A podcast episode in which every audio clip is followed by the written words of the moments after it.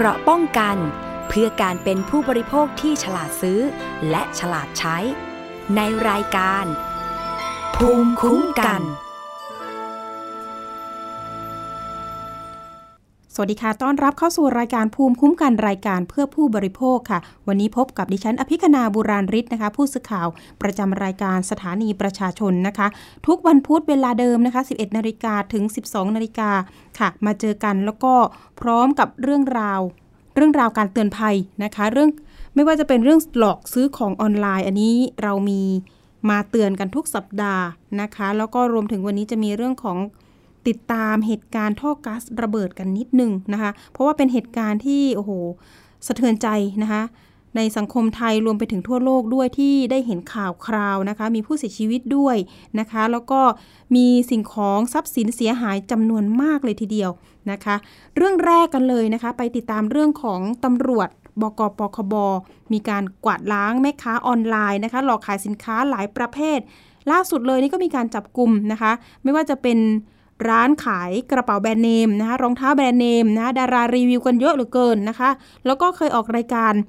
รายการหนึ่งที่บอกว่าธุรกิจเนี่ยทะลุร้อยล้านว่าอย่างนั้น แต่ทีนี้ก็เกิดเหตุการณ์นะคะไม่มีสินค้าให้ ไม่มีเงินคืนให้ผู้เสียหายนะคะ นอกจากนี้ก็ยังมีเรื่องของการหลอกขายชุดนอนด้วยนะคะ คุณผู้ฟัง มีผู้เสียหายถึง 400 คนนะคะ ความเสียหายถึง 8 ล้านบาท เดี๋ยวเราไปติดตามรายงานกันก่อน แล้วก็มาฟังรายละเอียดของเจ้าหน้าที่ตำรวจกันค่ะว่า จะดำเนินการขั้นตอนใดต่อไปค่ะตำรวจกองบังคับการปราบปรามการกระทำความผิดเกี่ยวกับการคุ้มครองผู้บริโภค หรือบกปคบ โดยเจ้าหน้าที่ชุดสืบสวนร่วมกันจับกลุ่มนางสาวเอนามสมมุติอายุ 34 ปี หลังขอมอบตัวกับเจ้าหน้าที่ เนื่องจากทราบว่าเป็นบุคคลตามหมายจับสารอาญากรุงเทพใต้ ฐานความผิดร่วมกันช่อโกงประชาชน และร่วมกันโดยทุจริต หรือโดยหลอกลวงนำเข้าสู่ระบบคอมพิวเตอร์ มูลค่าความเสียหายกว่า 5 ล้าน3แสนบาทโดยพลตำรวจตรีนัทศักดิ์ชาวนาสายผู้บังคับการบกปคบกล่าวว่า กรณีนี้ผู้เสียหายเข้าแจ้งความ และไปร้องเรียนต่อสำนักงานป้องกันและปราบปรามการฟอกเงินหรือปปงสืบเนื่องมาจากผู้เสียหายได้สั่งซื้อกระเป๋าแบรนด์เนม โดยนางสาวเอผู้ต้องหา ซึ่งเป็นกรรมการผู้มีอำนาจของบริษัท กับพวก ได้สร้างความน่าเชื่อถือโดยการออกรายการต่างๆว่าธุรกิจประสบความสำเร็จหลักร้อยล้าน ถ่ายรูปคู่กับดาราในการส่งมอบสินค้า พอมีลูกค้าสนใจ จะให้ลูกค้าเพิ่มเพื่อนใน IG และมีการชักจูงให้ซื้อสินค้า เช่น สินค้าพร้อมส่ง สินค้าหลุดจอง ลดราคาสินค้า ให้ราคาพิเศษวันนี้วันเดียวเท่านั้น พรีออเดอร์ชำระเต็มลดราคาให้ ซึ่งก็ทำให้ผู้เสียหายตัดสินใจสั่งซื้อเร็วขึ้นพร้อมให้ลูกค้าโอนเงินเข้าบัญชีของบริษัท แต่พอลูกค้าโอนเงินค่ามัดจำหรือจ่ายครบจำนวน ทางบริษัทกลับบอกว่าขอเวลาในการจัดหาสินค้าประมาณไม่เกิน 30 วัน แต่เมื่อถึงวันครบกำหนดในการจัดหาสินค้าผู้ต้องหากับพวก จะอ้างว่าสถานการณ์โควิด -19 หรือของถึงไทยแล้วกำลังเคลียร์ภาษีนำเข้า บริษัทมีปัญหากำลังขายทรัพย์สิน เพื่อนำเงินมาชำระคืนให้ครบถ้วนภายใน 6 เดือน ซึ่งไม่ตรงตามสัญญาที่ระบุไว้ในใบจองสินค้า ผู้เสียหายจึงเชื่อว่าถูกหลอก นอกจากนี้ตำรวจบกปคบร่วมกับเจ้าหน้าที่ตำรวจท่องเที่ยวจังหวัดภูเก็ต เข้าจับกลุ่มผู้ต้องหาตามหมายจับ คือนางสาวอัธิตยาหนูช่วยอายุ 28 ปี โดยจับกลุ่มได้ที่ตำบลปากแพรกอำเภอทุ่งสงจังหวัดนครศรีธรรมราช เมื่อวันที่ 21 ตุลาคมที่ผ่านมา และยังได้จับกลุ่มนางสาวกนิกาหนูช่วยอายุ 34 ปี จับกลุ่มตัวได้ที่ตำบลสินเจริญอำเภอพระแสงจังหวัดสุราษฎร์ธานี ซึ่งผู้ต้องหาทั้งสองเป็นพี่น้องกัน โดยเจ้าหน้าที่ได้ตั้งข้อหาฐานความผิดร่วมกันฉ้อโกงประชาชน ร่วมกันโดยทุจริต หรือโดยหลอกลวงนำเข้าสู่ระบบคอมพิวเตอร์ ซึ่งข้อมูลคอมพิวเตอร์อันเป็นเท็จ พฤติการณ์คือเมื่อเดือนมิถุนายน 2563 ผู้ต้องหาได้เปิดเพจ Facebook ขายชุดนอนออนไลน์ ใช้ Facebook ชื่อ ชุดนอน by shopping และเปิดเพจ Facebook ชุดนอนราคาส่งชุดนอนนำเข้าแบรนด์นำเข้า และเพจชุดนอนนำเข้าแบรนด์โจแอดออนช้อปปิ้ง มีการโพสต์โฆษณาขายสินค้าชุดนอน และมีการไลฟ์สดเพื่อจำหน่ายสินค้า ต่อมามีผู้เสียหายจำนวนหลายคนสนใจ และสั่งซื้อชุดนอนมาเพื่อจำหน่าย จึงได้เข้าไปสืบค้นทางอินเทอร์เน็ต จากคำว่าชุดนอน พบเพจ Facebook ดังกล่าว โดยแอดมินเพจดังกล่าวแจ้งว่าหากใครสนใจให้สั่งซื้อผ่านเพจของแอดมินผู้เสียหายจึงเข้าไปดูเห็นว่ามีคนโพสต์รีวิวว่าได้ของจริง และคนขายยืนยันด้วยรูปว่ามีของจริงและน่าเชื่อถือ หลังจากนั้นผู้เสียหายได้โอนเงินชำระ โดยโอนไปยังบัญชีธนาคารไทยพาณิชย์ชื่อของนางสาวกันนิกา และเมื่อถึงเวลาส่งสินค้าตามที่กำหนด แต่ผู้เสียหายก็ไม่ได้รับสินค้าตามที่ตกลงกันไว้ จึงได้มาร้องทุกข์กล่าวโทษ ต่อพนักงานสอบสวนกองกำกับการหนึ่งบกปคบรวมความเสียหายประมาณ 8 ล้านบาท ค่ะนี่ก็เป็นเรื่องราวที่มาที่ไปของ 2 คดีนี้นะคะ ซึ่งจับกลุ่มแล้วด้วยนะคะ ซึ่งประเด็นนี้นะคะ ทีมงานก็ได้ประสานไปยังพันตำรวจโทไกรวิทย์แสนทวีสุข รองผู้กำกับการหนึ่งกองบังคับการปราบปรามการกระทำความผิดเกี่ยวกับผู้บริโภคนะคะ คุ้มครองผู้บริโภคหรือบกปคบนะคะซึ่งคดีแรกเนี่ยท่านก็บอกว่าร้านกระเป๋าแบรนด์เนมนะคะ มีผู้เสียหายแจ้งความแล้วกว่า 40 ราย หลังจากเจ้าของร้านเนี่ยได้เข้ามอบตัวกับปคบนะคะ ก็มีการส่งตัวไปยังศาลอาญากรุงเทพใต้ค่ะ ตอนนี้ผู้ต้องหานะคะ ได้นำหลักทรัพย์มาประกันตัวไปแล้วด้วยนะคะซึ่งขณะนี้ก็อยู่ในเขตอำนาจของศาลอาญากรุงเทพใต้นั่นเอง ส่วนเรื่องทางคดีนะคะตำรวจยังไม่ได้ละทิ้งเนาะเจ้าหน้าที่ก็จะสืบสวนขยายผลต่อว่า หลังจากเจ้าของร้านรายนี้เนี่ยได้รับเงินโอนมาจากผู้เสียหายแล้วเนี่ยมีการ โอนเงินต่อไปยังใครหรือไม่นะคะ มีผู้เกี่ยวข้องหรือไม่นะคะ อันนี้จะต้องตรวจสอบเส้นทางการเงินเพิ่มเติมนะคะเบื้องต้นผู้เสียหายบางรายเนี่ยได้เงินคืนประมาณ 10%เท่านั้นนะคะ หรือว่าร้อยละ 10 บางคนก็ยังไม่ได้รับเงินเลย มีการต่อรองด้วยนะคะ ว่าจะผ่อนชำระคืนอ่าแล้วทีนี้ผู้เสียหายเขาโอนเงินเต็มไปอะค่ะ อย่างเช่นกระเป๋าใบหนึ่งเนี่ยราคา 1 5 0 0 0 0 บาท อ่า อันนี้แบรนด์เนมนะคะ คุณผู้ฟังไม่ใช่ระดับพันสองพันนะคะ โอ้จำนวนเงินเยอะมากนะคะ ตั้งแต่หลักห้าหมื่นหกหมื่นนะคะ สูงสุดไปถึงสองแสนห้าได้นะ อ่า สูงเหมือนกัน สูงสูงเหลือเกินนะคะ เราไม่มีปัญญาใช้เลยนะคะ คุณผู้ฟัง เรื่องนี้ทางเจ้าหน้าที่ตำรวจนะคะ ก็บอกว่าเพจเพจนี้นะคะ ใช้เวลาประมาณ 5 เดือน ซึ่งก็เปิดมาโฆษณาผ่านแอปพลิเคชัน IG นะคะ จากนั้นก็ไม่ส่งสินค้าให้เลยนะคะ ก็อ้างอิงถึงช่วงโควิด -19 บ้างแหละนะคะ ซึ่งการโฆษณาขายเนี่ย ทางเจ้าหน้าที่ตำรวจก็จะตรวจสอบบัญชีนะ ก็ไม่มีเงินเหลือเลยนะ เหลือไม่เยอะ อ่าว่าเช่นนั้น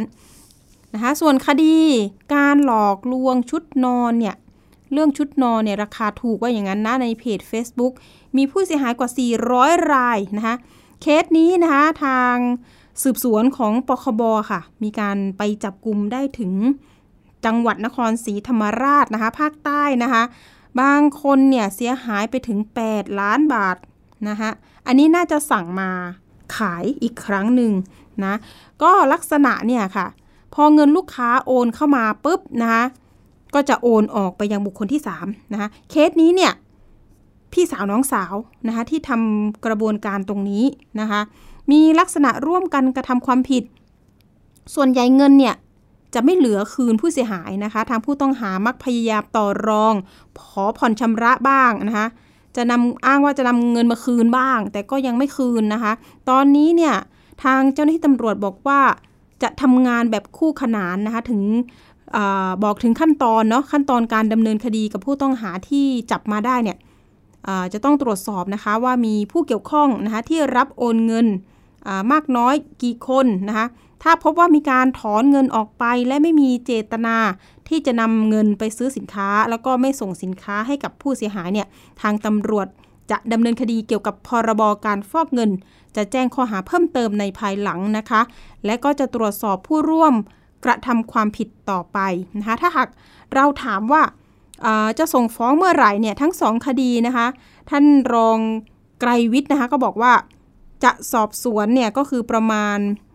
เดี๋ยวนะคะ มีการสอบสวนคดีนี้สองเดือนนะคะ ประมาณ 2 เดือนแล้วก็ออกหมายจับนะคะแล้วก็ลงพื้นที่ไปจับกันเลยนะคะ มีเงื่อนไขนะในเรื่องของการนำตัวผู้ต้องหาไปฝากขังอยู่แล้วนะคะ ถ้าเกิดว่าเป็นช่อกงประชาชนแล้วก็พรบคอมเนี่ย ก็ได้ฝากขังทั้งหมด 4 ฝากนะคะ เป็นเวลาประมาณ 48 วัน ส่วนเงื่อนเงื่อนไขเวลาที่จะส่งฟ้องเนี่ยก็คือ ทางเจ้าหน้าที่ตำรวจก็รับปากนะคะ ว่าจะส่งฟ้องให้ทันในกำหนดเวลานั้นๆเลยนะคะ แล้วก็หากพบว่ามีความผิดในเรื่องของการฟอกเงิน ก็จะได้ควบคุมตัวผู้ต้องหาเนี่ยเพิ่มเติมนะคะ สอบเพิ่มว่าเงินไปไหนอยู่กับใครนะคะะก็จะขยายผลให้หมดเลยนะคะ ใช้เวลาก็กรอบเวลาท่านบอกว่า จะพยายามให้รวดเร็วนะคะ ไม่นานนะคะ ค่ะผู้เสียหายเนี่ย คนไหนที่ยังไม่แจ้งความนะคะก็สามารถไปแจ้งความได้ว่าเช่นนั้น ตอนนี้ผู้ต้องหาทั้งสองคนเนี่ยก็พบว่ามีหมายจับอยู่หลายท้องที่นะคะ ล่าสุดเมื่อวานนี้นะคะที่จังหวัดนครศรีธรรมราชเนี่ยก็ออกหมายจับอีกหนึ่งหมายนะคะ เอาแล้วค่ะมีหลายคดีนี่ก็ติดหลายปีกันเลยนะคะอ่าอันนี้เป็นบทเรียนของแม่ค้าออนไลน์นะคะที่ไม่ซื่อตรงกับลูกค้านะคะ อย่าหลอกลวงกันเลย อันนี้ตำรวจจับจริงนะคะ ไม่ปล่อยให้ลอยนวลอ่าอันนี้ก็ดูแล้วไม่ซับซ้อนเท่าไหร่ เพราะว่าบัญชีเนี่ยที่ให้โอนเนี่ยก็เป็นชื่อของบุคคลที่มีตัวตน อันนี้สืบค้นไม่ยากนะคะ อยู่ที่ว่าตำรวจจะจับหรือไม่ อันนี้ไม่ได้กระทบตำรวจหน่วยไหนเนาะอ่ายังไงฝากตำรวจด้วยแล้วก็เตือนผู้บริโภคเลยนะคะ ซื้อผ่าน Facebook นี่อันตรายเหลือเกิน อย่าซื้อเลยดีกว่าเนาะอย่าอย่าของถูกเนี่ย ก็เตือนกันไปหลายหลายรอบว่าของถูกและดีเนี่ยมันอาจจะเป็นลักษณะของการหลอกลวงนะคะ ให้ตั้งข้อสันนิษฐานแบบนี้ไว้ก่อนนะคะ ถ้าเกิดว่าใครมีเบาะแสที่ไปเจอพวก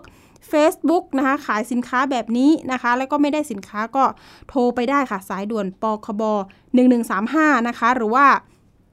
มีเรื่องอื่นๆนะคะ ที่จะปรึกษากับสคบนี่ก็จะมีสายด่วนอยู่นะคะ 1166 ค่ะ คุณผู้ฟัง ต่อไปเลยนะคะ เป็นเรื่องของ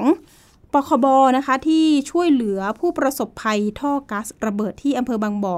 จังหวัดสมุทรปราการนะคะสำนักงานคณะกรรมการกำกับ และส่งเสริมการประกอบธุรกิจประกันภัยหรือว่าคอปพเนี่ยก็ลงพื้นที่ไปยังตำบลเปรงอำเภอบางบ่อนะคะ เพื่อให้ความช่วยเหลือด้านการประกันภัยแก่ผู้ได้รับผลกระทบ จากเหตุท่อก๊าซระเบิด ทั้งชีวิตแล้วก็ทรัพย์สินและยานพาหนะด้วยนะคะ เดี๋ยวเราไปติดตามสกู๊ปข่าวเรื่องนี้กันก่อนค่ะ สำนักงานคณะกรรมการกำกับและส่งเสริมการประกอบธุรกิจประกันภัย หรือคอปพรายงานข้อมูลว่าเหตุท่อก๊าซระเบิดที่ตำบลเปรงอำเภอบางบ่อ จังหวัดสมุทรปราการ ส่งผลให้มีผู้เสียชีวิตทั้งหมด 3 คน บาดเจ็บ 50 คน ส่วนอาคารและยานพาหนะ อยู่ระหว่างการสำรวจความเสียหาย ขณะนี้มีเจ้าของรถแจ้งข้อมูลความเสียหายมาแล้ว 16 คัน เหตุการณ์ดังกล่าวเกิดขึ้นเมื่อช่วงสายของวันพฤหัสที่ 22 ตุลาคมที่ผ่านมา ฟที่ลุกไหม้อย่างรุนแรง ส่งผลให้เกิดความเสียหายทั้งชีวิตและทรัพย์สินเป็นวงกว้าง เลขาธิการคอปพจึงสั่งการให้เจ้าหน้าที่จัดตั้งศูนย์ประสานงานช่วยเหลือด้านการประกันภัย เพื่ออำนวยความสะดวกแก่ประชาชนที่ได้รับผลกระทบ โดยจากการตรวจสอบพบว่าบริษัทปตทจำกัดมหาชนทำประกันภัยท่อก๊าซดังกล่าว ไว้กับบริษัททิพยประกันภัยจำกัดมหาชน ครอบคลุมวงเงิน 90 ล้านเหรียญดอลลาร์สหรัฐ หรือประมาณเกือบ 3,000 ล้านบาท นอกจากนี้ผู้บริหารปตทได้เปิดเผยว่า บริษัทปตทจะมอบเงินเยียวยาเพิ่มเติมแก่ครอบครัวผู้เสียชีวิตรายละ 5 ล้านบาท รวมถึงผู้บาดเจ็บสาหัส และบาดเจ็บเล็กน้อยในจำนวนเงินที่ลดหลั่นกันไป ด้านการสอบสวนหาสาเหตุ สภาวิศวกรได้ลงพื้นที่ตรวจสอบ พบว่าท่อก๊าซขนาด 36 นิ้ว มีสภาพฉีกขาดนำไปสู่การสันนิษฐานในเบื้องต้นว่าแรงดันของก๊าซจากท่อที่ฉีกขาด อาจทำให้ดินทะลักขึ้นมา และลอยไปแตะกับสายไฟฟ้าแรงสูงจนเกิดประกายไฟ แต่ทั้งนี้เพื่อให้ได้คำตอบยืนยันที่ชัดเจน ปตทและผู้ตรวจสอบได้ส่งท่อก๊าซและดินบริเวณที่เกิดเหตุ ให้ศูนย์เทคโนโลยีโลหะ และวัสดุแห่งชาติหรือ m t e ทเพื่อตรวจวิเคราะห์หาสาเหตุ ขณะที่สถานการณ์ทางคดีขณะนี้ ล่าสุดผู้บัญชาการตำรวจภูธรภาคหนึ่งมีคำสั่งตั้งคณะพนักงานสอบสวน ซึ่งขณะนี้สอบปากคำผู้เสียหายและพยานไปแล้วจำนวนหนึ่ง ตำรวจระบุว่าหากพบว่าเหตุการณ์ดังกล่าวเกิดจากความประมาท ก็จะต้องมีคนถูกดำเนินคดี ค่ะ ใครเห็นคลิปที่นักเรียนแล้วก็ครู โรงเรียนแห่งหนึ่งที่อยู่ใกล้อะนะคะ วิ่งหนีตาย ต้องคิดถึงลูกถึงหลานเราเลยทีเดียวนะคะ บางคนล้มด้วยนะคะ เด็กนักเรียนน่าสงสารมาก คือเป็นวินาทีชีวิตจริง ๆนะคะ คลิปนี้ก็ทำให้มองว่าความปลอดภัยเนี่ยเรื่องของการ ติดตั้งท่อก๊าซเนี่ยหลาย ๆ แห่งก็เป็นที่กังวลมาก ๆ นะคะว่าจะเกิดเหตุการณ์ร้ายแรงแบบนี้อีกไหมนะคะอะเรื่องนี้เรามีข้อมูลนะคะจากทางตัวแทนชาวบ้านเนาะคุณถนอมยังเจริญเนี่ยแม้ว่าจะไม่ได้อยู่ตำบลเปรงก็ตาม แต่ก็อยู่ห่างจากจุดเกิดเหตุประมาณ 800 เมตร ก็ได้รับความเสียหายอยู่ด้วยนะคะอ่าคุณถนอมนี่ก็อยู่อำเภอบางบ่อนั่นแหละนะคะ สะท้อนปัญหานะคะเรื่องการเยียวยาจิตใจ นะคะความเดือดร้อนการสูญเสียทั้งบ้านเรือนนะคะพืชผักเสียหายด้วยนะคะก็อยากให้ผู้ที่เกี่ยวข้องเนี่ยเข้ามาดูแลนะคะทั้งจิตใจอะเนาะจิตใจนี่สำคัญมากๆ ทุกคนก็ยังผวาอยู่นะคะ หลักๆตอนนี้เลยเนี่ยแม่งานนะคะหนีไม่พ้นเนาะปตท ตอนนี้ก็เข้ามาดูแลแล้วนะคะ เหตุการณ์นี้ก็ผู้บาดเจ็บเนี่ยห้าสิบถึงหกสิบหกคน อันนี้ตัวเลข นะคะยังยังไม่คงที่หรือเปล่าอะเสียชีวิตก็สามคนนะคะเรื่องนี้นะคะเราก็ประสานคุณชัยยุทธมังสีนะคะผู้ช่วยเลขาธิการคอปพนะคะท่านก็บอกว่าทางคอปพเนี่ยได้ตั้งศูนย์ร่วมกับปตท แล้วก็บริษัทที่พยาประกันภัย แล้วก็ยังมีส่วนราชการที่เข้ามาบูรณาการความช่วยเหลือด้วยนะคะ ส่วนความคุ้มครองเนี่ยคุ้มครองนะคะ ทางปตท แล้วก็บริษัทประกันภัยเนี่ย จะรับผิดชอบทั้งหมดนะคะทั้งความเสียหายเรื่องอทั้งร่างกายชีวิตทรัพย์สินอาคารสถานที่ ผู้เสียชีวิตเนี่ยก็คือจะจ่ายรายละ 5 ล้านบาทนะคะแต่ตอนนี้ก็ยังไม่ได้มอบเงินนะคะ อยู่ในขั้นตอนของการตรวจสอบหลาย ๆ อย่างนะคะ แล้วก็ทางปตทเองก็บอกนะคะว่าโอ้โหยืดอกเลยค่ะ ยืดอกรับผิดชอบเลยนะคะ เรื่องนี้อ่าส่วนกรอบเวลาเนี่ยเราถามว่าการเยียวยาเนี่ยจะนานไหมการซ่อมแซมอาคารบ้านเรือนเนี่ย นานแค่ไหนนะคะ ท่านก็บอกว่าตอนนี้ก็ยังเร่งรัดอยู่ยังบอกกรอบเวลาไม่ได้ แต่จะดำเนินการให้เร็วที่สุดว่าเช่นนั้นนะคะ ซึ่งความเสียหายเนี่ยทางการเยียวยาเนี่ยคอคอปพอนะคะก็ย้ำว่าก็จะพยายามเร่งรัดบริษัทประกันภัยเนาะแล้วก็การพูดคุยกันเนี่ยระหว่างผู้เสียหายผู้สูญเสียนะคะ ทั้งสองฝ่ายเนี่ยจะต้อง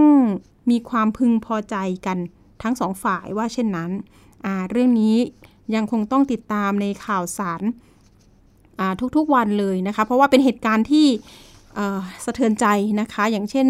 ครอบครัวคุณยายที่วิ่งแล้วก็ไปล้มนะคะเสียชีวิตด้วย เป็นกำลังใจให้กับผู้เสียหายแล้วก็ผู้ที่สูญเสียด้วยนะคะ เรื่องนี้ค่ะติดตามกันต่อว่ามันจะมีข้อบกพร่องไหมหรือว่า ทางผู้เสียหายจะได้รับการเยียวยามากน้อยแค่ไหนก็ยังคงต้องตามต่อเนาะเรื่องนี้อ่าไปเรื่องต่อไปกันเลย เรื่องนี้สดๆร้อนๆร้องเรียนเข้ามานะคะ ถูกหลอกสมัครนะคะชักชวนทำธุรกิจการเรียนนะคะอีกแล้วคล้ายๆ การสร้างรายได้ผ่านทางออนไลน์อะ่ะสอนยิงแอดบ้างนะคะสอนให้เขาเรียกว่าเทคนิคการขายสินค้าผ่านหน้า Facebook บ้างออนไลน์นั่นแหละเนาะช่องทางต่างๆ ผู้เสียหายเนี่ยก็ไปสมัครนะคะ สมัครเรียน ปรากฏว่ามันไม่ได้ตาม คือไม่ได้ความรู้ไม่ได้เทคนิค เลยว่าเช่นนั้นนะคะ เสียค่าสมัครไปเนี่ยมีราคาตั้งแต่ 28,000 บาท ถึง 55,000 บาทนะคะ ระยะเวลาในการเรียนประมาณ 3 เดือน เห็นผลว่าอย่างนั้น หลังจากเรียนแล้วนะคะ มีการนำชื่อบัตรประชาชนไปลงทุนธุรกิจ ไปสมัครนะคะธุรกิจขายตรงอีกนะคะทางผู้เสียหายเนี่ยตอนนี้ก็จำนวนมากเลยนะคะ ได้รวมตัวกันอ่าก็ตอนนี้ร้องเรียนนะคะหลายหน่วยงานนะคะว่าโดนหลอกลวงให้ลงทุนเสียหายหลายล้านบาทอ่าเรื่องนี้อยากให้สคบแล้วก็หน่วยงานที่เกี่ยวข้องเนี่ยตรวจสอบหน่อยว่าโค้ชคนนี้นะคะหลอกลวงประชาชนหรือไม่ อ่าเดี๋ยวเรามีตัวแทนผู้เสียหายอยู่ในสายกับเรานะคะ ใช้ชื่อนามสมมุติละกันนะคะ เรียกคุณนุชนะคะ สวัสดีค่ะ คุณนุชคะสวัสดีค่ะ ค่ะ คุณนุชเล่าเรื่องราวนิดนึงเพื่อเตือนภัยผู้บริโภคเนาะว่าเราไปเห็นโค้ชนี้โฆษณาแล้วเรามีความเชื่อมั่นยังไงทำไมถึงได้ไปเรียนกับเขาค่ะ ได้ค่ะ แรกเริ่มก็คือมีการโฆษณาทาง Facebook นะคะค่ะ ว่ามีแพลตฟอร์มใหม่ที่ไม่เคยมีมาก่อนในเมืองไทย อ่าเป็นแพลตฟอร์มที่สร้างรายได้หกหลักเจ็ดหลักให้กับเราที่เป็นลักษณะ passive ได้นะคะ ซึ่งเขาก็คือเป็นคนที่ได้รับแพลตฟอร์มนี้มาอะไรประมาณนั้นค่ะ เราก็เลยสนใจที่จะลงทะเบียนเรียนนะคะ เป็นคอร์สออนไลน์แล้วก็มีหัวข้อให้เราเรียนค่ะ ประมาณเกือบสิบหัวข้อนะคะ ค่ะ แล้วก็เขาบอกว่าหลังจากเรียนตัวนี้แล้วก็ไม่ได้มีค่าใช้จ่ายอะไรเพิ่มเติม คือทางตัวเราก็มองว่ามันคือแพลตฟอร์มที่สามารถไปไปทำไรายได้ได้สร้างไรายได้ได้ ถ้าเกิดเราเนี่ยเป็นคนที่ไปไปเรียนกับเขาแล้ว ในเรื่องของวิธีการใช้เครื่องมือนั้นค่ะ แต่ในความเป็นจริงแล้วมันไม่ใช่ หลังจากที่เข้าไปเรียนรู้อยู่ประมาณเดือนถึงสองเดือนนะคะถึงเพิ่งรู้ว่า มันเป็นมันเป็นการอ่าเขาเรียกว่าอะไรเป็นการที่เราซื้อคอร์สไปเรียน แต่ในท้ายที่สุดเอาชื่อนามสกุลของเราไปสมัครอยู่ในเครือข่ายของ MLM แห่งหนึ่งนะคะอ้าวเหรอคะ ใช่ค่ะผิดวัตถุประสงค์ทันที ก็เนอะถือว่าไม่ตรงตามค่ะที่แจ้งกันไว้ในโฆษณาแล้วกันเนาะค่ะค่ะคุณนุชสมัครไปเท่าไหร่คะ ตรงนี้สมัครไปประมาณสองหมื่นแปดพันห้าร้อยบาทค่ะค่ะ มีค่าอื่น ๆ อีกไหมเห็นว่ามีค่าจุกจิกนั่นนี่ มีคือหลังจากนั้นมาเนี่ย ก็จะมีเรื่องของค่ายิงแอดเกิดขึ้น ซึ่งมันเป็นเรื่องที่เอ่อไม่ไม่ได้อยู่ในความคาดหมายของเราค่ะมาก่อนค่ะ ค่ายิงแอดค่าอีกยิงแอดเท่าไหร่อะคะ อีกหมื่นหนึ่งค่ะโอ้ค่ะ เป็นค่ายิงแอดเพื่อเรียกให้เกิดคนมาเรียนกับเขา แล้วแล้วมาให้เขาเอ่อกล่อมใช้จิตวิทยาพูดคุยด้วยประมาณเดือนหนึ่งคือเขาจะไม่ไม่ได้บอกทุกคนว่านี่คือ MLM เลยตั้งแต่เดือนแรก แต่เดือนแรกจะเป็นลักษณะพูดให้มันดูดีว่าเขาคือผู้ที่แบ่งปัน มาช่วยทำให้อืมชีวิตคนอื่นดีขึ้น ในเดือนแรกก็จะเอาแนวคิดหลักการคำพูดต่างๆ นานาของโค้ดระดับโลกมาพูดให้ฟังค่ะ จนกระทั่งทุกคนหลงเชื่อว่าเขาเป็นคนดี น่าเชื่อถือแล้วก็ประสบความสำเร็จอืมนะคะ หลังจากนั้นจึงจะค่อยเผยออกมาว่า ทุกคนเนี่ยค่ะ ได้รับโบนัสค่ะหรือว่าได้รับเอ่อเขาเรียกว่าเขาเป็นคนที่คืออยากที่อยากช่วยพวกเราเนี่ยนะคะ ให้มีคุณภาพชีวิตที่ดีขึ้นก็เลยเขาก็มีของแถมมาให้นะคะ ก็คือนี่แหละค่ะ เป็นเป็นเป็นเขาเรียกว่าอะไรเป็น เป็นเว็บไซต์ของธุรกิจ MLM แห่งหนึ่ง แล้วก็เอา user กับ password มาให้เราเพื่อให้เราเข้าไปค่ะซึ่งนับจากวันนั้นมาเนี่ย ก็เริ่มมีการสอนว่าในนั้นอะ มีปุ่มมีฟังก์ชันอะไรบ้าง มันทำงานยังไงมันหมายความว่ายังไง ซึ่งบางส่วนก็เป็นภาษาอังกฤษ แต่ก็แต่เขาเขาเขาอธิบายเป็นภาษาไทยค่ะค่ะ เอ๊ะแต่ว่า MLM เนี่ย สินค้าเป็นอะไรคะอืม เป็นแนวพวกอาหารเสริม เป็นลดน้ำหนักอยู่ในไทยไหมคะสมาร์ทวอชค่ะ คืออันนี้ไม่ทราบจริง ๆ ค่ะ ด้วยความที่ว่าไม่ไม่ไม่เคย ไม่เคยได้ดูสินค้าเนาะเพราะว่าถูกส่งมาที่บ้านแล้วก็ไม่ได้เปิดกล่องดูอีกเลย เอาเหรอคะมีสินค้าส่งมาด้วยค่ะมีสินค้าส่งมาให้เปิแต่ดว่าดูมันเลยไม่เปิดดูส่งเลยมาอ๋อไม่ได้ทีแรกค่ะคือคือต้องขอโทษด้วยไม่ได้อยู่บ้านคือจริง ๆ แล้วเนี่ยตัวตัวสินค้าเนี่ยค่ะ ไม่ได้ไม่ได้ให้มาในทีแรก ไม่เหมือนกับการสมัคร MLM ทั่ว ๆ ไปค่ะค่ะที่ปกติถ้าเราเข้าไปสมัครปุ๊บเราสมัครในตำแหน่งไหนมีสินค้าราคาเท่าไหร่มันต้องอืมแจ้งถูกไหมคะแล้วก็ค่ะจะส่งมาให้เราหรือเรารับได้เลย แต่อันนี้คือไม่ใช่ คือ เอ่อมันมันส่งมาให้เราภายหลังหลังจากที่เราเนี่ยไปอัพอัพเกรดมาอีกตำแหน่งหนึ่งอ๋อหลังเรียนไปกี่เดือนคะหลังเรียนไปประมาณสองเดือนสักสค่ะองเดือนก็คือจะได้สินค้านี้ส่งมาที่บ้าน ก็ก็ถ้าใครค่ะอัพเกรดเป็นเบอร์ไหนก็จะได้สินค้าตามเลเวลนั้นไปอืมค่ะ smart ซึ่ง watch upgradeเดี๋ยวนะคะค่ะ หมายถึงนาฬิกาเหรอหรืออะไร คือจริงๆ smart watch ก็คือเป็นเหมือนนาฬิกาทั่วไปที่อ๋อที่เขาใช้อยู่ เนี่ยแหละค่ะก็คือเป็นนาฬิกาที่วัดอัตราการเต้นของหัวใจ การนู่นนั่นนี่อะไรอย่างเงี้ยค่ะ เป็นดูเรื่องเวลาดูมีฟังก์ชันอยู่ประมาณสามสี่อย่างอะไรอย่างเงี้ยค่ะ ค่ะค่ะ คุณนุชดูค่ะซิคะว่า เอ๊ะมันมาจากบริษัทอะไร เป็นข้อมูลให้ตำรวจเนาะค่ะ จะได้ตรวจสอบค่ะไปใช่ที่บริษัทนี้ด้วย ค่ะ ก็ก็อ่าก็เราเราจะดำเนินการเรื่องให้ถึงที่สุดเพื่อให้ความจริงมันกระจ่างนะคะค่ะอ่าเอ๊ะ แต่เพื่อให้ว่าความเป็นธรรมกับทุกคน ได้ได้หลังจากอะเราได้รับของปุ๊บตอนนั้นเนี่ยเราเริ่มจะต้องคุยกับโค้ดคนนี้หรือยังคะตอนนั้นคือยังไงเริ่มต่อสงสัยนะคะ แต่ว่าเขาจะเป็นคนที่ไม่ตอบคำถามตรงๆ จะเป็นอืมการถามกราบเป็นที่จุดหรือบางทีก็เลี่ยงคำถาม คือต้องแนะนำนิดนึงค่ะว่า ทุกครั้งที่มีการเข้าเรียน เขาจะใช้วิธีการเรียนโดยใช้โปรแกรมซูมทุกคนต้องเข้าซูมตรงเวลาคือสองทุ่มเพื่อที่จะเพื่อที่จะมาฟังเขาสอน แต่เราเข้าใจว่าคนจะต้องสอนแพลตฟอร์ม แต่ไม่ใช่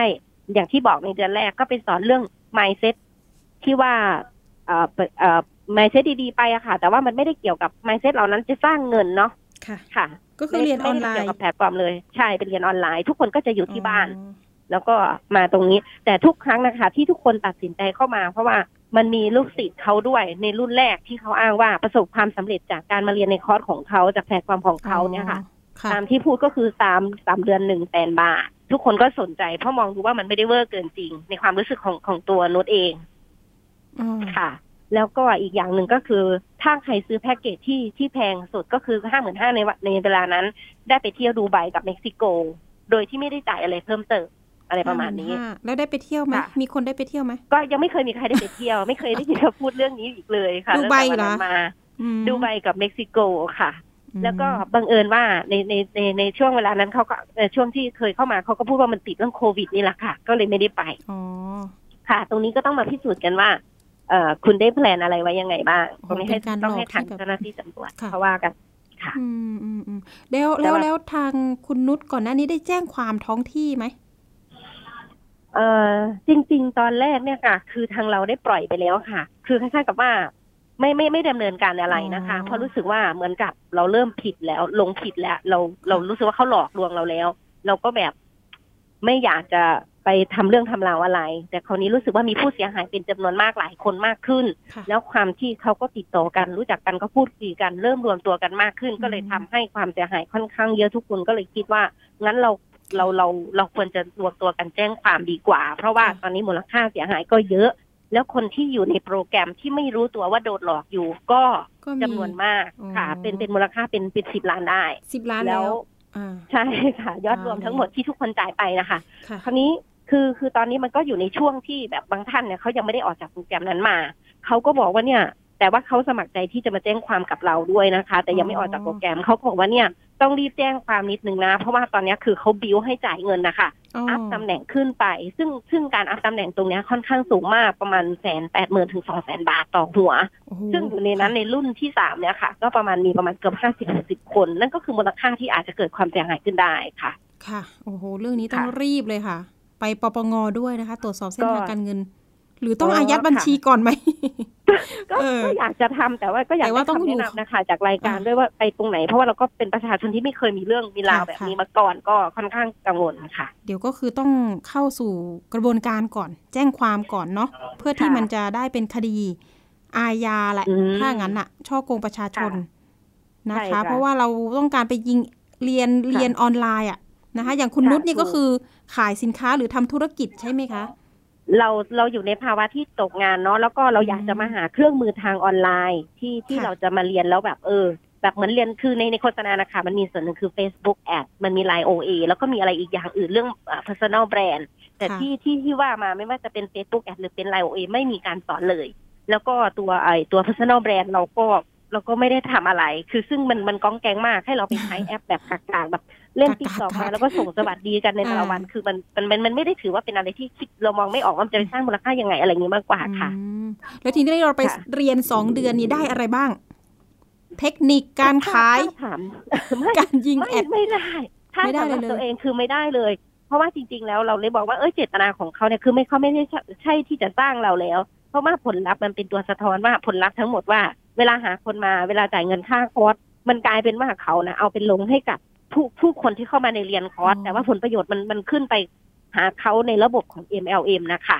แต่ตัวเราไม่สามารถหยิบจับอะไรมาเลย อย่างเช่น Facebook แอดเขาก็ไม่ได้สอนมาว่า เอ้ยวิธียิงแอดมันมีอะไรบ้างงี้ไม่มีค่ะ ขนาดเปิดเพจทุกคนในกลุ่มน่ะ คือแต่เขาก็เขาก็ทำงานแบบยังไงล่ะคะเขาให้นักเรียนด้วยกันนะคะ ในกลุ่มรวมตัวกัน แล้วก็แบ่งนะว่า คนนี้ให้มาสอนเรื่องไอทีกลายเป็นว่ามาใช้ความรู้ของนักเรียนด้วยกันเอง ซึ่งบางท่านก็รู้เรื่องในการใช้ ใช้เทคโนโลยีพวกนี้แล้ว ก็มาให้มาสอนกันเอง ซึ่งเราก็เลยงงไปเลยว่าเอ้าทำไมเกิดเหตุการณ์แบบนี้ขึ้นค่ะ ส่วนมากก็คือเรียนออนไลน์ไม่ได้เจอกันเนาะไม่ได้เจอกันเป็นห้องเรียนไม่มีเจอกันค่ะ เพราะว่าช่วงนั้นเป็นช่วงโควิด แต่ว่ามันมีจังหวะที่เขาก็พยายามจะบิวบิวเพื่อให้แบบคือมีความใกล้ชิดกันมากขึ้น ได้เห็นกันมากขึ้นก็มีบางช่วงบางจังหวะที่เขาจะนัดกันทีละกลุ่ม สมมติเขาแบ่งกันสี่ห้ากลุ่มเนี้ยค่ะ ก็จะให้แต่ละกลุ่มมาเจอกัน นะคะหน้าที่คอนโดแห่งหนึ่งที่นนทบุรี คือเหมือนกับว่าได้มาใกล้ชิดกับโค้ดอะไรแบบนี้นะคะ ค่ะก็ยังมีนัดเจอกันบ้างใช่ แต่ว่าในวันนั้นอะ คือตัวนุชก็ไปด้วยไปไปด้วยแล้วก็ได้ไปในถามอยู่เหมือนกันว่าเออจริง ๆ มันคือธุรกิจอะไร แต่แต่ในวันที่ไปตรงนั้นก็เริ่มกระจ่างตรงที่ว่าเขาเริ่มเอาแผนการตลาดมาโชว์ มาโชว์ว่าเนี่ย step เริ่มต้นต้องไปตำแหน่งนี้ step ต่อไปเป็นอย่างนี้ แล้วเขาอยากให้ทุกคนมาอยู่ตำแหน่งนี้ ซึ่งนั้นมันต้องอัพเงิน มันกลายเป็นว่าวันนั้นอะมีคนโอนเงินให้เขาเท่าที่เรารู้คือเพื่อนในกลุ่มของเราน่ะเขาโอนให้กันเป็นเป็นสามีภรรยากันนะคะ น่าจะประมาณเกือบสามแสนถึงสี่แสนบาทหลังจากที่กินข้าวในวันนั้นเสร็จก็กลับเลยอย่างเงี้ยค่ะและนั่นคือบางท่านที่หลงเชื่อแล้วเขาก็แบบจ่ายตั้งแต่แรกเริ่มห้าหมื่นห้ามามาค่าแอดหมื่นสองหมื่นรวมมาถึงการการอัพตำแหน่งตรงนี้ก็เกือบสองแสนบาท ก็ถือว่าแต่ละคนก็ค่อนข้างหนักพอสมควรค่ะ ตอนนี้คนที่โอนสามแสนเนี่ยรู้ตัวยังคะมีบางท่านที่รู้ตัวค่ะ แต่ว่าต้องเรียนว่าในจำนวนคนทั้งหมดประมาณเกือบสองร้อยสองร้อยกว่าคน อันนี้ไม่แน่ใจเท่าไหร่นะคะ เพราะว่าหนิงออกมาไอ้ไอ้นวดออกมาระยะหนึ่งกับเพื่อนด้วย คราวนี้เขาก็คือคือแบบเขาก็กลัวนะคะ คือประเด็นแบบว่าเขาก็รู้ว่าเหมือนมันเหมือนจะไม่ถูกต้อง แต่เขาก็ไม่กล้าออกมาที่จะแจ้งความโดยตรงหรือเปิดเปิดเผยตัวโดยตรง เพราะว่าเขาน่ะ ยังอยากอยู่ในระบบนั้น ยังอยากได้เงินคืนมันเหมือนถ้าลำลึกมาแล้ว รู้ตัวว่ามันเหมือนจะไม่ถูกต้องนั่นแหละแต่ก็อยากดำเนินต่อไป คือแบบเหมือนมีความหวังลมๆแรงๆว่าอาจจะได้เงินคืนอะไรอย่างเงี้ยค่ะอืมไม่ใช่เขาสูบอ่าใช่สูบแต่เงินเราไปเหรอ แล้วมันจะได้คืนจริงไหมอะไรอย่างเงี้ก็ยนะ ก็คือเราก็ก็อธิบายอยู่เหมือนกันค่ะว่าพวกเราเนี่ยเป็นรุ่นที่ถัดมาแล้วผ่านมาระยะเวลาหนึ่งตามที่เขาสัญญาแล้วควรจะเกิดรายได้ มันก็ยังไม่เกิดเลยค่ะดังนั้นคือเราก็เตือนแล้ว แต่ว่าการตัดสินใจเราก็ต้องเคารพนะการตัดสินใจของแต่ละท่าน แต่ที่เรารวมตัวกันออกมาวันนี้เพื่อที่จะไปแจ้งความนะคะ เพราะว่าเราเราอยากให้เป็นคดีที่ที่ที่ช่วยเหลือบุคคลอื่นค่ะคนที่เสียมาแล้วก็อยากให้หยุดขบวนการแบบนี้ แล้วก็ไม่ใช่มาเอาเอาความรู้ที่ มาใช้ในทางที่ผิดแบบนี้นะคะอืมเพราะว่าค่ะความเสียหายเกิดขึ้นเยอะมาก อย่าซ้ำเติมกันเลยภาวะแบบนี้ทุกคนเดือดร้อนกันมากแล้วค่ะอืมค่ะ ใช่ใช่ก็ใช่โควิดก็อ่วมแล้วเนาะมาชุมนุมอีกโอ้ทางการเมืองค่ะอีกก็ประเทศไทยตอนนี้ก็โอ้โหใช่เศรษฐกิจแทบจะไม่ตอนเหลือแล้ว ตอนนี้ก็ต้องเแต่เรียนก็ยังว่ามีทำไคนประเภทนี้อีกเนาะคือเดือดร้อนกันเยอะเพราะว่าบางท่านนะคะ ถึงขั้นไปกู้เงินนอกระบบค่ะมาโอ้โหหรือบางท่านนะคะ ไปกดบัตรเครดิต ทั้งของครอบครัวตัวเองมาจนเต็มแม็กซ์หมดแล้ว ดังนั้นในช่วงเวลานี้คือเป็นช่วงที่ต้องจ่ายคืนรายเดือนใช่ไหมคะผ่อนค่ะชำระ มันก็เดือดร้อนเพราะรายได้ไม่กลับมาอืมแล้วแล้วคือการลงทุนประเภทไหนที่ต้องลงทุนไปสองสามแสนสี่แสนแล้วคุณได้กลับมาประมาณแบบ คือตอนนี้ก็เริ่มเห็นมีบางท่านนะคะ ได้ยินข่าวเฉยๆแต่ยังไม่ได้มีหลักฐานว่ายังไงแต่ว่าได้คืนประมาณหมื่นหนึ่งซึ่งมันไม่จริงตามที่เขาพูดเลยนะคะค่ะได้คืนค่ะเนี่ยก็คือ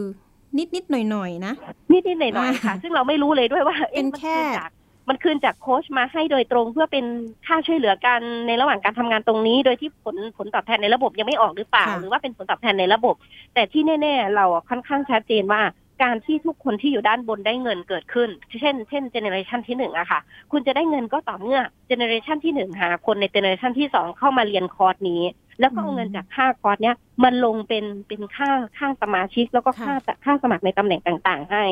จากนั้นรุ่นสองก็จะต้องมาหลอกรุ่นสามต่อว่าเฮ้ยเนี่ยประสบความสำเร็จนะจริงๆรุ่นสองเพิ่งจ่ายเงินไปค่ะยังไม่ได้สำเร็จอะไร แล้วก็ต้องมาหลอกอีกว่าฉันสำเร็จแล้วได้เงินแล้วอย่างนี้นะคะ เราจะไม่ยอมเป็นเครื่องมือนะคะอืมในการที่จะไปหลอกคนอื่นต่อไปนั่นคือ นั่นคือเจตนาที่แท้จริงแล้วเลยอยากให้ให้ทางเจ้าหน้าที่ตำรวจสืบสวนเลยค่ะ เพราะเราดูแล้วว่ามันมันมันมัน มันชัดเจนด้วยข้อมูลต่างๆ ที่เรารวบรวมมาค่ะ ว่ามันไม่มันไม่ตอนนี้มันไม่ใช่การขายคอร์สแล้วจริงๆอ่าตอนนี้เนี่ยโค้ชคนนี้เพิ่งรู้ตัวบ้างหรือยังคะว่าเราจะเอาเรื่องละจๆก็รู้ตัว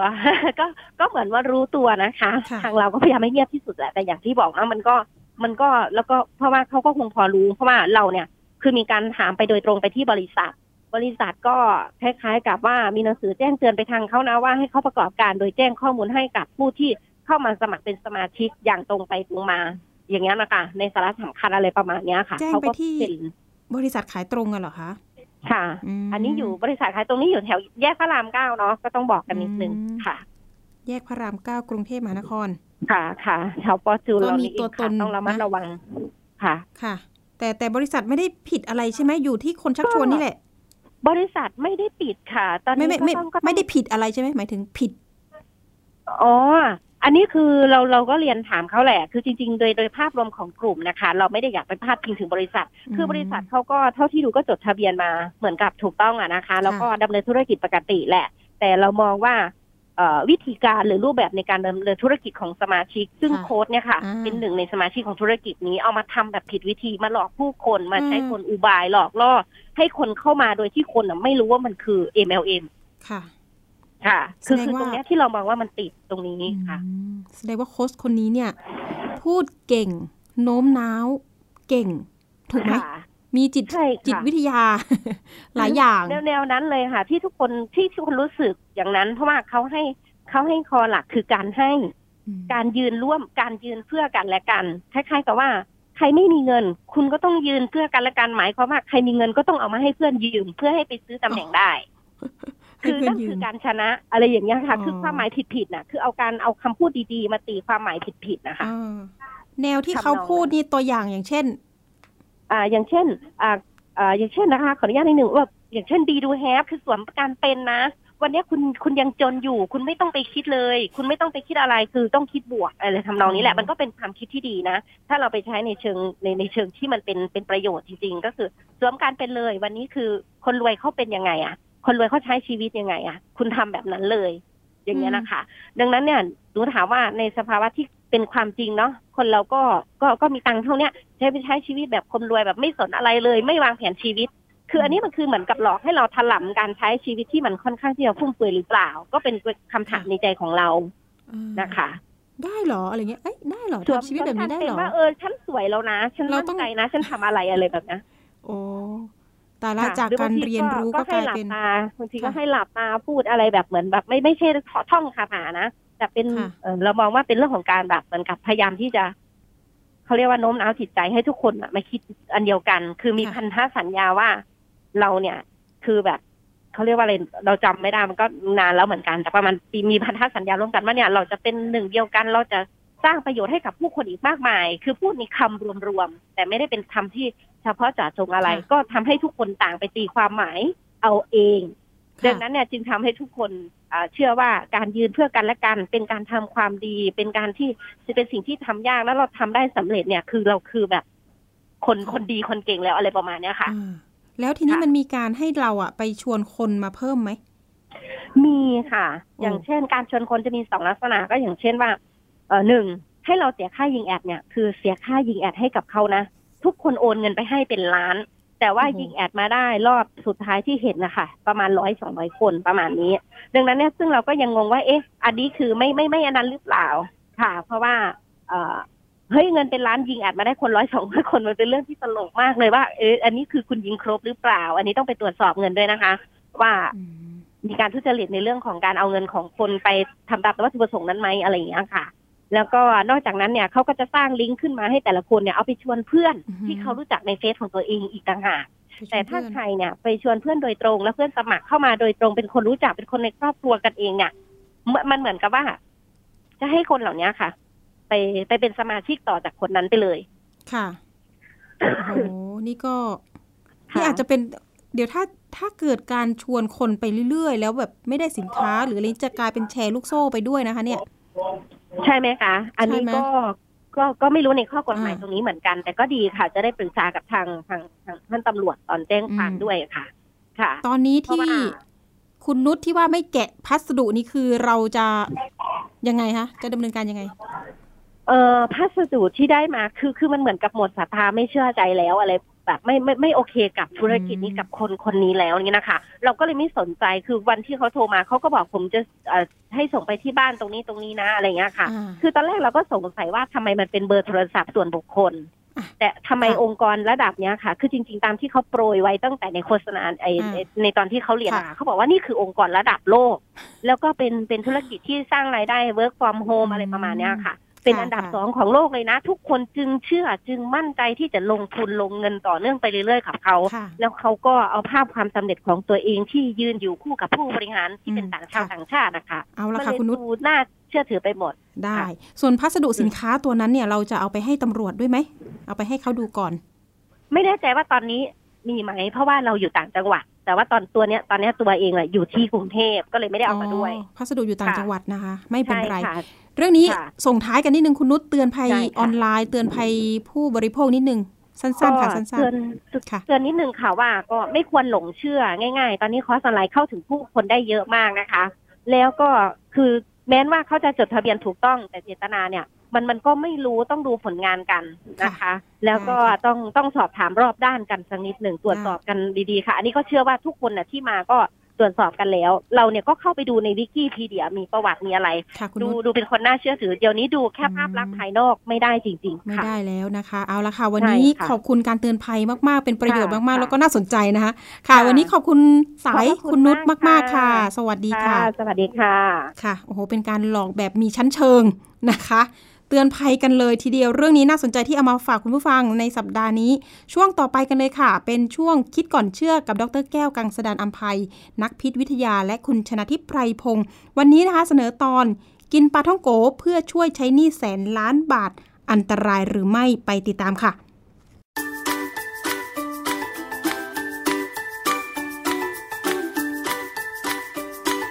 ช่วงคิดก่อนเชื่อ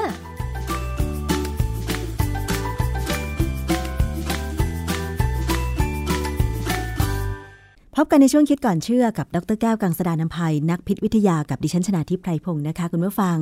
พูดถึงเรื่องของอาหารการกินค่ะ เมนูหนึ่งที่ดิฉันได้ยินคนพูดบ่อยๆ ว่าเช้าเช้ามาเนี่ยจะต้องกิน นั่นก็คือปลาท่องโกน้ำเต้าหู้นะคะ แล้วยิ่งมีกระแสในสื่อสังคมออนไลน์ ที่มีการโพสต์เกี่ยวกับการไปซื้อปลาท่องโกของสายการบินหนึ่งนะคะที่ ให้เชฟของสายการบินเนี่ยออกมาทอดปลาท่องโกขาย แล้วคนก็บอกต่อๆกันมาว่ามันอร่อยมากนะคะทำให้หลายคนเนี่ยต้องไปต่อคิวซื้อตั้งแต่ตีสามตีสี่ทำให้ดิฉันคิดว่า เอ๊ะ มันจะอร่อยขนาดไหนกันเชียว แล้วถ้าเกิดว่าใครชอบมากๆ เนี่ย แล้วกินปลาท่องโกบ่อยๆ เนี่ย มันจะได้รับสารอาหารอะไร อย่างหนึ่งที่คิดไว้ก็คือว่าปลาท่องโกทอดในน้ำมัน ซึ่งแต่ก่อนนั้นเนี่ยนะคะก็มักจะมีการรณรงค์ว่าปลาท่องโกเนี่ยไม่ควรจะทอดในน้ำมันทอดซ้ำซึ่งมันจะมีไขมันทรานส์ใช่ไหมคะคุณผู้ฟัง เพราะฉะนั้นวันนี้เราจะมาถามอาจารย์แก้วกันค่ะว่า การกินปลาท่องโกถึงแม้ว่าจะอร่อยมากมายเนี่ยนะคะ มันจะอันตรายหรือไม่ อาจารย์คะอันตรายไหมคะ กินปลาท่องโกมากๆเนี่ยค่ะเออกินมากๆก็อันตรายสิครับ เพราะว่าปลาท่องโกเนี่ย มันเป็นอาหารที่หนักที่แป้งนะฮะมีมีแป้งเป็นหลักเลยอะนะครับอันนี้ไอ้ปลาทังโกเนี่ยเออความจริงแล้ว เด็กๆผมก็กินนะค่ะก็กินตอนเช้า เด็กๆผมก็กินกาแฟมาแล้วผมก็กินปลาทังโกกับกาแฟ แต่ว่าเราไม่ได้กินเป็นอาหารเช้าอะคือผมเป็นคนที่ต้องกินข้าวค่ะ เป็นแบบครบเครื่องอะก่อนจะไปโรงเรียนเพราะไม่งั้นผมไม่มีแรงเรียนค่ะ อาจารย์ดิฉันจะบอกว่าเป็นความต่างของคนภาคเหนือกับภาคกลางนะ ดิฉันก็ไม่เข้าใจเหมือนกันว่าทำไมคนภาคกลางชอบกินปลาท่องโก ในขณะที่ภาคเหนือเนี่ย อาหารเช้าหรืออาหารว่างเนี่ย ไม่ใช่ปลาท่องโกอะอาจารย์ เป็นอะไร คือด้วยความที่เราเป็นคนภาคเหนือไงแล้วเวลาคนภาคกลางไปที่ภาคเหนือเนี่ยมักจะถามว่าเช้าเช้าเนี่ยมีปลาท่องโกน้ำเต้าหู้ขายไหม ส่วนมากเมื่อก่อนนะ เท่าที่จำได้เนี่ย ตลาดแถวบ้านไม่มีปลาท่องโกน้ำเต้าหู้อะอาจารย์ไอ้ปลาท่องโกน้ำเต้าหู้นี่ผมก็ไม่เคยกินนะผมกินปลาท่องโกกับกาแฟเลยอะแต่ว่าบอกแล้วไงว่ากินเหมือนกับกินขนมอะไม่ได้กินแบบเป็นอาหาร คือกินปลาท่องโกกับน้ำเต้าหู้เนี่ยนะมันก็ยังไม่ได้ครบคุณค่าทางโภชนาการหรอกเพราะน้ำเต้าหู้เนี่ยมันเป็นน้ำมันก็เหมือนกับนมแก้วหนึ่งก็มีโปรตีน มีไขมัน มีแร่ธาตุในระดับหนึ่งเท่านั้นเอง ไม่ไม่พอหรอกครับ ถ้าถามว่าเออถ้าเราจะกินโปรตีนให้ได้เป็นเรื่องบรรราวเนี่ย เราต้องกินเต้าหู้นะฮะซึ่งคงไม่มีใครกินปลาทังโกกับเต้าหู้ใช่นะฮะเพราะว่ามันมันรสชาติมันจะไปเหมือนกัน มันเป็นลักษณะของทอดเหมือนกัน หรือว่าเต้าหู้แต่เป็นถ้าถ้าเป็นเต้าหู้แบบญี่ปุ่นเนี่ยจะเป็นอีกแบบหนึ่งนะฮะคือเป็นเต้าหู้ที่ไม่ได้ทอด การกินปลาทังโกของบริษัทที่เขาออกมาทอดขายกันตอนเนี้ยนะมันก็เหมือนกับ เป็นเป็นแฟชั่นอะ มันก็เหมือนกับเมื่อก่อนนี้มันมีไอ้ขนมปังไอ้ขนมปังอะไรนะ ที่มันเป็นขนมปังกาแฟ ที่ขายที่สยามสแควร์นะฮะโอ้โหคนไปต่อคิวกันเป็นกิโลเลยค่ะ เออ แล้วก็ไปถึงเปกระจก คือมันเป็นแฟชั่นแป๊บๆนะฮะ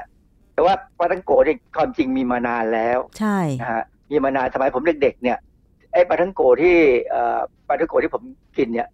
บางครั้งเราก็ไปซื้อปาทังโกที่เขาบอกว่าปาทังโกภูเก็ต เคยได้ยินไหมเคยได้ยิน นึกออกไหมฮะนึกออกว่ามันเป็นยังไง มันก็จะแบบตัวใหญ่ๆ อาจารย์ ใช่ไหมคะตัวแบบคือเท่าที่เท่าที่พอจะเห็นปลาท่องโกขายเนี่ย ถ้าเป็นในกรุงเทพเนี่ย ตัวจะไม่ใหญ่ไม่เล็ก แต่มันจะมีบางพื้นที่ที่ทำปลาท่องโกตัวเล็ก ๆ น่ารักอะค่ะ ส่วนมากจะเป็นแถวแถวต่างจังหวัดอะแต่ว่า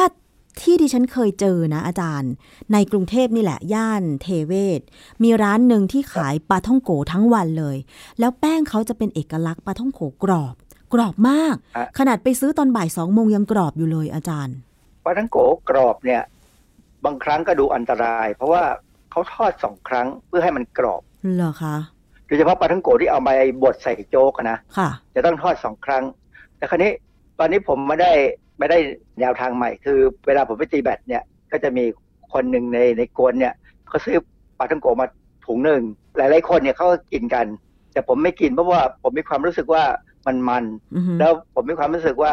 มันไม่ใช่อาหารที่จะมากินแต่ความจริงว่าไปในการกินปาท่องโก๋ระหว่างออกกำลังกายเนี่ยมันเป็นการเพิ่มคาร์โบไฮเดรตซึ่งให้พลังงานนะแต่ผมกินไม่ได้เพราะมันมันอะนะค่ะเวลากลับบ้านเนี่ย เขาก็มักจะเหลือสามสี่ตัวผมก็เอากลับบ้าน แล้วผมไปใส่เตาอบใหม่เอากลิ้งนะฮะเหตุที่อบเนี่ยก็เพราะว่าพอเราอบไปแล้วเนี่ย มันจะกรอบขึ้นแล้วน้ำมันจะไหลออกมา อื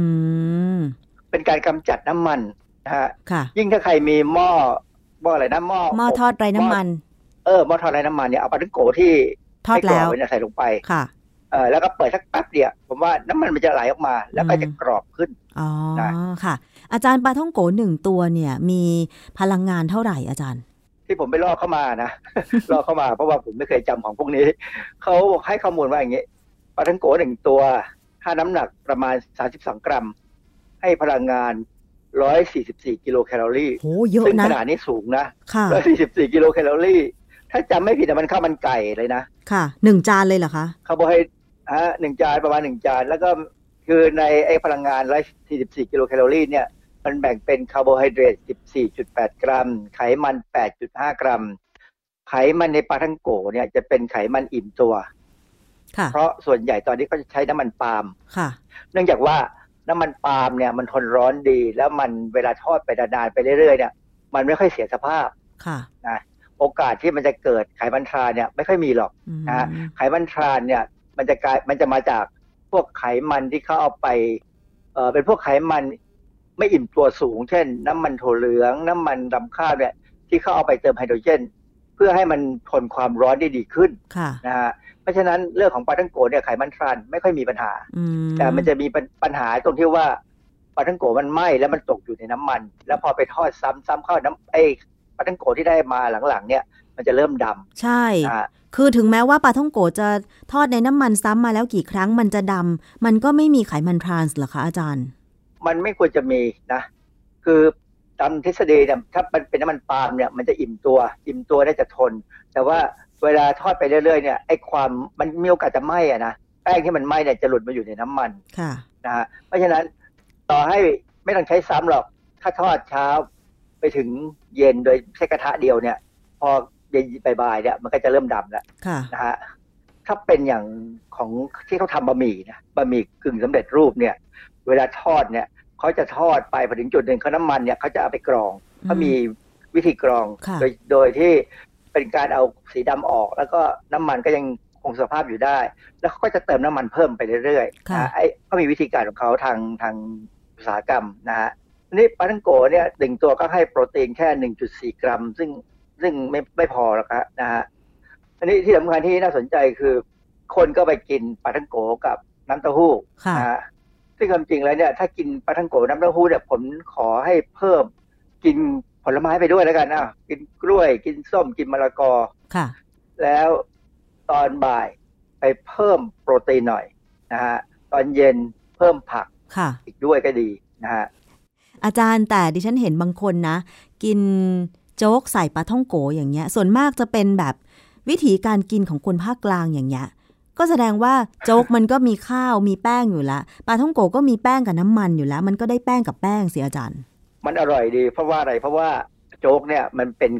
เป็นเป็นแป้งที่ย่อยง่ายมาก เวลาเข้าไปในปากแล้วเนี่ย มันจะถูกย่อยด้วยน้ำน้ำย่อยน้ำตาลนะคืออะไมเลสในปากเนี่ย มันจะย่อยให้แป้งเนี่ยเป็นน้ำตาลแล้วออกหวานหวานค่ะนะฮะแล้วปลาทังโกก็มันมันเลยก็อร่อยดี ผมผมก็ชอบกินนะแต่แต่ถ้ากินปัจจุบันเนี่ยผมจะกิน โจ๊กใส่ปลาทังโกที่มีหมูหมูสับด้วยนะฮะแล้วก็มีผักชีต้นหอมโรยเยอะๆอะไรเงี้ยเพิ่มผักหน่อยนะเพราะฉะนั้นถ้าถ้ากินเนี่ยไม่มีปัญหาแต่ขอให้พยายามนึกให้นึกภาพให้ออกว่า เราควรจะกินยังไง ให้ได้ครบห้าหมู่ค่ะทีนี้ปลาทังโกที่เขากินปัจจุบันนี้ก็มักจะจิ้มนมข้นหวาน หรือว่าอาจจะไปจิ้มสังขยาอะไรก็ตามเนี่ย มันหวานนะความหวานจากอาหารเนี่ย มันจะไปกระตุ้นการผลิตอินซูลินนะฮะ ทำให้เรามีอาการดื้ออินซูลิน คือพอดื้ออินซูลินนั้นไปแล้วเนี่ยก็อาจจะตามมาด้วยเบาหวานชนิดที่สองซึ่งอันนี้คนไทยเป็นเยอะมาก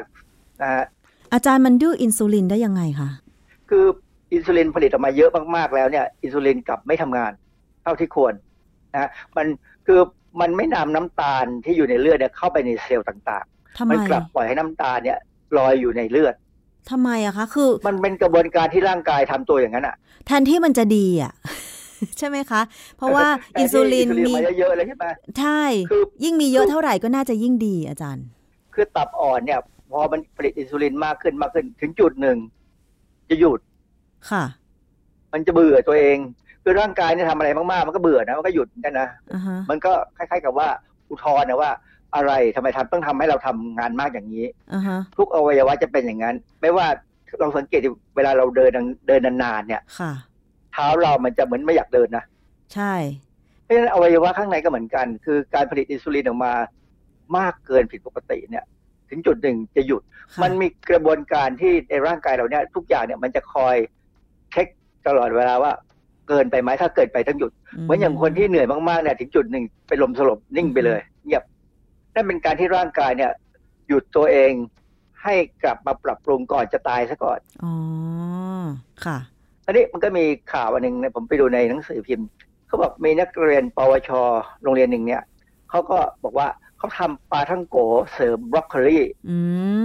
ซึ่งตอนแรกผมดูหัวข้อข่าวเนี่ยผมดีใจนะ เออดีปาท่องโก๋เสริมบรอกโคลีคือผมเคยคิดจะทำวิจัยแบบนี้เหมือนกัน แต่ว่าไม่มีโอกาสนะนะ ปรากฏว่าเขาเป็นการเอาบรอกโคลีเนี่ย นะมาหั่น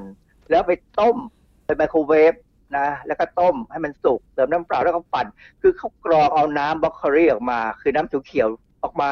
น้ำที่มีกลิ่นบล็อกเกอรี่เท่านั้นเองไม่ใช่บล็อกเกอรี่ทั้งต้นนะแล้วก็เอามาทำเป็นปาท่องโก๋มันก็สิ่งที่ได้ออกมาก็คือกลิ่นบรอกโคลีกับคลอโรฟิลล์ที่เสียสภาพแล้ว คือคลอโรฟิลล์เนี่ยโดนความร้อนเนี่ยเสียสภาพนะฮะเพ ราะฉะนั้นเวลาเรากินผักเนี่ย ถ้าอยากได้คลอโรฟิลล์เพื่อไปจับสารพิษเนี่ย ต้องกินผักสดค่ะ แต่ว่าถ้าเรากินผัดหรือกินผักที่เอาไปต้มไปลวกแล้วเนี่ย แล้วก็ได้สารตัวอื่น ซึ่งมันเปลี่ยนมาจากคลอโรฟิลล์ซึ่งมันก็มีฤทธิ์ในการจับสารพิษได้อีกแบบหนึ่งคือไม่เหมือนกัน ผมเคยทำวิจัยแล้วเจออย่างเงี้ยว่าเอ๊ะทำไมผลการศึกษาของเรามันถึงเพี้ยนไปจากเดิม ไปนั่งดูอ๋อโคโรฟิลเนี่ยนะมันโดนความร้อนเนี่ย มันเสียสภาพมันเปลี่ยนเป็นตัวอื่นนะฮะก็เลยจะให้เข้าใจว่ากินผักลวกผักต้มได้ แต่ยังไงก็ต้องมีผักสดบ้างก็ยังดีก็ต้องให้สะอาดหน่อยนะคราวนี้มีข้อมูลหนึ่งผมสนใจอันนี้มากเลยเขาอุตส่าห์พยายามทำนะบอกว่าผู้หญิงอายุสามสิบห้าปี น้ำหนักหกสิบหกน้ำหนักหกสิบห้ากิโลกรัม สูงร้อยเจ็ดสิบเซนติเมตรเนี่ยนะถ้ากินปลาทังโกสามสิบสองกรัมหนึ่งตัว จะได้พลังงาน อันนี้เขาบอกว่าเป็นร้อยสาสิบแปดนะอันนี้อีกอันหนึ่งเขาบอกร้อยสิบสี่ร้อยสาสิบแปดแคลอรี่เนี่ยถ้าเราจะกำจัดพลังงานนี้ออกไปเลยเนี่ย เพื่อไม่ให้มันถูกกับไปสร้างเป็นไขมันเนี่ย ต้องเดินห้าสิบนาทีค่ะหรือวิ่งยี่สิบสองนาทีค่ะว่ายน้ำสิบหกนาที ปั่นจักรยานสามสิบนาที โอ้แค่ปลาท่องโกตัวเดียวเนี่ยนะคะแค่ปลาท่องโกตัวเดียวแต่ความจริงมันไม่ถึงอย่างนั้นหรอกนะฮะมันไม่อันนี้มันเข้าคำนวณแบบเต็มที่ให้มันเวอร์หน่อยนะฮะถ้าเรากินปลาท่องโกหนึ่งตัวเนี่ย ผมแนะนำง่ายๆแล้วก็ตัดข้าวไปสักสองช้อนสามช้อนก็แล้วกันค่ะ กินข้าวให้น้อยลง ผมจะเป็นอย่างนี้ประประจำวันไหนที่ผมต้องเอาปลาทั้งโกที่เหลือจากสนามแบดมากินเป็นอาหารกลางวันที่บ้านเนี่ยนะผมจะตักข้าวให้น้อยลงค่ะ ตัวละประมาณหนึ่งช้อนคำนวณว่าแป้งพอๆกัน ค่ะคืออันนี้เขาเรียกอาหารแลกอาหารอาหารแลกเปลี่ยนค่ะทางฝ่ายโภชนาการเนี่ยเขาใช้คำว่าเป็นอาหารแลกเปลี่ยนหรือ food exchange อะไรก็ตามเนี่ยนะค่ะคือเราควรจะต้องรู้ว่า ถ้าเราอยาก กินกินของแครงกะทิเนี่ยนะผมผมชอบมากเลยนะค่ะคลองไข่กะทิเนี่ยแต่มันเป็นอาหารที่พลังงานสูง ผมจะลดข้าวทันทีเพื่อจะขอกินมันอ๋อ เข้าใจแล้วค่ะเพราะว่ามันอร่อยอะ ชอบอะ ชีวิตเราต้องมีความชอบบ้างอะค่ะก็คือข้าวมันก็อร่อยนะ แต่ว่าถ้าเป็นคลองแคลงกะทิมันอร่อยกว่า เราก็ตักข้าวออกไป อืม ค่ะ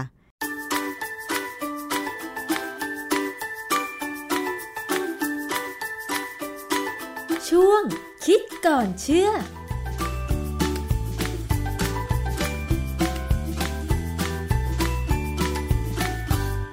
ค่ะนี่ก็เป็นเนื้อหาสาระสำหรับสัปดาห์นี้นะคะ พบกับอภิคณาได้ใหม่วันพุธหน้าเวลาเดิม วันนี้หมดเวลา สวัสดีค่ะ ติดตามรายการได้ที่ www.thaipbspodcast.com แอปพลิเคชัน Thai PBS Podcast หรือฟังผ่านแอปพลิเคชัน Podcast ของ iOS Google Podcast Android Podbean SoundCloud และ Spotify ติดตามความเคลื่อนไหวของรายการและแสดงความคิดเห็น โดยกดถูกใจที่ facebook.com/thaipbspodcast